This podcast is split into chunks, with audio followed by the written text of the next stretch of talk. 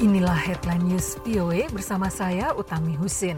Sebuah petisi sedang berjalan di Meksiko untuk memutuskan apakah akan mengadakan referendum mengenai apakah mantan-mantan presiden akan diadili atas tuduhan korupsi. Dalam konferensi pers hari Senin, Presiden Andres Manuel Lopez Obrador mengatakan referendum itu mungkin diselenggarakan bersamaan dengan pemilihan paruh waktu di Kongres Juni mendatang. Obrador menuduh pemerintahan pendahulu-pendahulunya korup. Lopez Obrador mengatakan mengajukan mantan presiden ke pengadilan bukanlah hal kecil. Ia menyebut hal itu sebagai masalah sejarah. Para pengecam menuduh Lopez Obrador menggunakan tuduhan korupsi terhadap mantan Presiden Enrique Peña Nieto dan Felipe Calderon untuk mengalihkan perhatian dari salah penanganan yang dilakukan pemerintahannya dalam upaya-upaya mengurangi kejahatan dengan kekerasan dan penyebaran virus corona. Emilio Lozoya, mantan CEO perusahaan minyak milik negara Permex Oil Company, menuduh mantan Presiden Felipe Calderon dan Enrique Peña Nieto terkait dengan skandal suap. Calderon membantah tuduhan tersebut dan Peña Nieto belum mengeluarkan pernyataan terbuka mengenai itu. Sementara itu Lozoya sendiri sedang menunggu persidangan dalam kasus suap dan pencucian uang.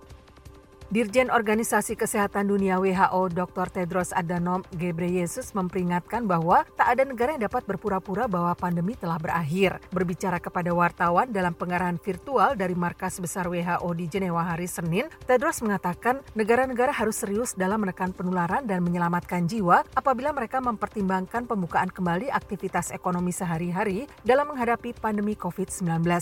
Semakin besar kontrol atas virus, semakin terbuka negara-negara itu, kata kata Tedros, membuka kembali aktivitas tanpa memiliki kendali atas virus akan menyebabkan bencana lanjutnya. Tedros mengajukan empat hal esensial bagi semua negara, kota, dan individu yang perlu dilakukan untuk mengendalikan virus, termasuk di antaranya mencegah pertemuan dalam jumlah besar di stadion dan klub malam, dan menggencarkan program pengujian, pelacakan kontak, dan isolasi. Ia mengatakan negara-negara harus mengambil langkah-langkah untuk melindungi kelompok rentan, termasuk di antaranya para lansia. Mereka yang memiliki penyakit lainnya, serta para pekerja esensial yang menurutnya akan membantu menyelamatkan jiwa dan menghilangkan beban sistem kesehatan mereka. Tedros juga mendesak orang-orang untuk mengenakan masker, menerapkan social distancing, dan kerap mencuci tangan.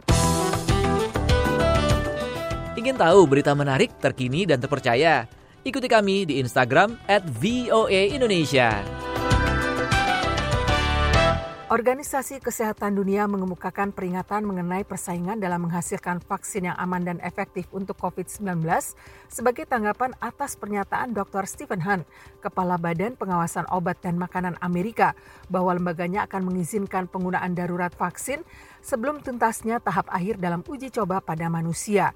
Dr. Sumya Swaminathan, ilmuwan kepala WHO mengemukakan mengeluarkan izin seperti itu harus dilakukan dengan keseriusan dan pertimbangan yang besar. Ini bukan sesuatu yang bisa dilakukan dengan mudah. Lanjutnya, Dr. Mike Ryan, Direktur Program Darurat Kesehatan WHO mengatakan kebijakan vaksin suatu negara harus dipandu oleh standar etika setinggi-tingginya. Secara kebetulan, survei baru dari Forum Ekonomi Dunia yang dilakukan Ipsos mendapati bahwa sekitar 74 persen orang dewasa di seluruh dunia menyatakan akan menerima vaksin virus corona begitu vaksin itu tersedia. Presiden Filipina Rodrigo Duterte secara terbuka memerintahkan pejabat tertinggi urusan pabean negaranya untuk menembak mati para penyelundup narkoba. Duterte memberikan perintah tersebut ke Komisioner Badan Pabean Filipina, Re Leonardo Guerrero, lewat pernyataannya pada sebuah pertemuan kabinet yang ditayangkan televisi Senin malam 31 Agustus. Guerrero sendiri tidak hadir pada pertemuan yang ditujukan untuk membahas wabah virus corona itu. Namun Duterte mengatakan ia bertemu pensiunan jenderal dan mantan kepala staf angkatan bersenjata Filipina itu sebelumnya pada hari yang sama di Istana Kepresidenan di Manila. Pada pertemuan kabinet tersebut, Duterte mengungkapkan apa yang dikatakannya kepada Guerrero. Saya belak-belakan mengatakan kepada dia, narkoba masih mengalir masuk ke negara ini. Saya ingin Anda menembak mati para penyelundup narkoba. Saya akan dukung Anda dan Anda tidak akan dipenjara. Kalau soal narkoba, Anda tembak mati saja. Duterte tidak merinci lebih jauh pernyataannya tersebut.